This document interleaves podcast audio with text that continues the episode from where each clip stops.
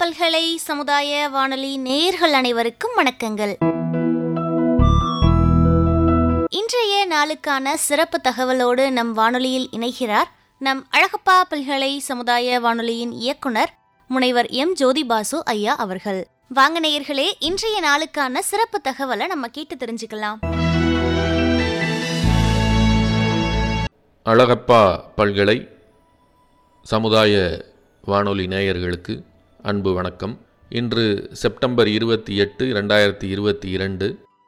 இன்று நாம் பதினாறாம் ஆண்டு உலக ரேபிஸ் தினத்தை கொண்டாடி வருகின்றோம். இந்த உலக ரேபிஸ் தினமானது இரண்டாயிரத்தி ஏழாம் ஆண்டில் தொடங்கப்பட்ட உலகளாவிய சுகாதார அனுசரிப்பாகும்.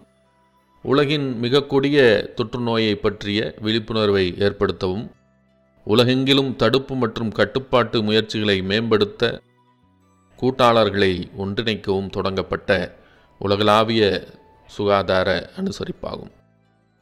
ரேபிஸ் நோயானது நூறு சதவீதம் தடுக்கக்கூடிய நோயாக இருந்தாலும் ஒவ்வொரு ஆண்டும் உலகம் முழுவதும் கிட்டத்தட்ட அறுபதாயிரம் பேர் இந்த நோயால் இறக்கின்றனர்.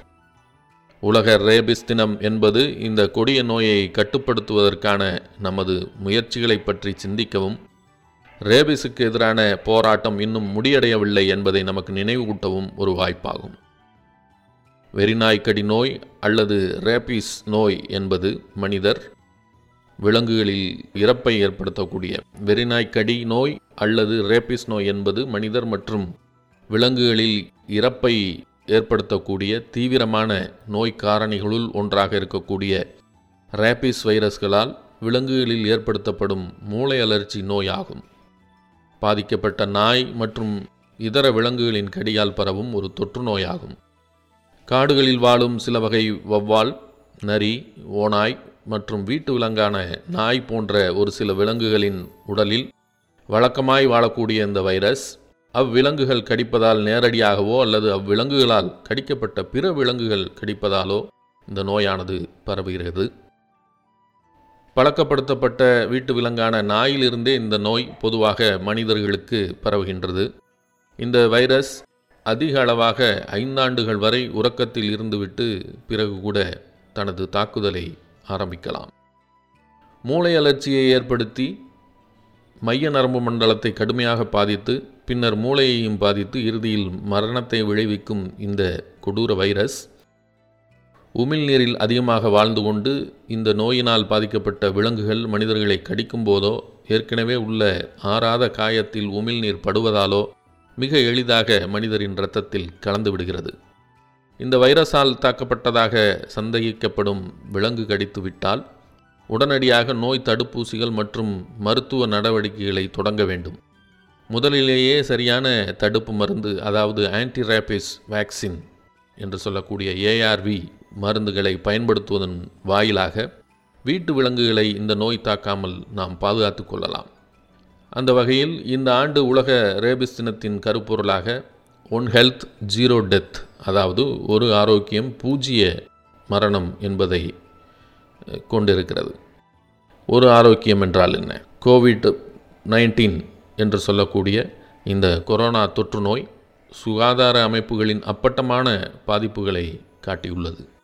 ஆனால் துறைகள் முழுவதும் ஒத்துழைத்தால் என்ன சாதிக்க முடியும் என்பதையும் இது நிரூபித்துள்ளது.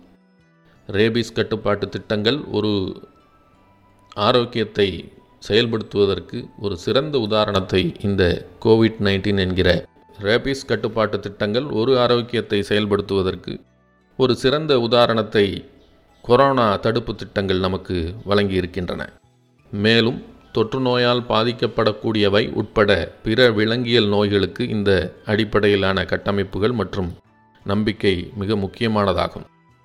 பூச்சிய மரணம் என்பது என்னவென்றால் உலகில் பழமையான நோய்கள் ஒன்றின் சுழற்சியை உடைக்க தடுப்பூசிகள் மருந்துகள் கருவிகள் மற்றும் தொழில்நுட்பங்கள் ஏற்கனவே நம்மிடம் உள்ளன.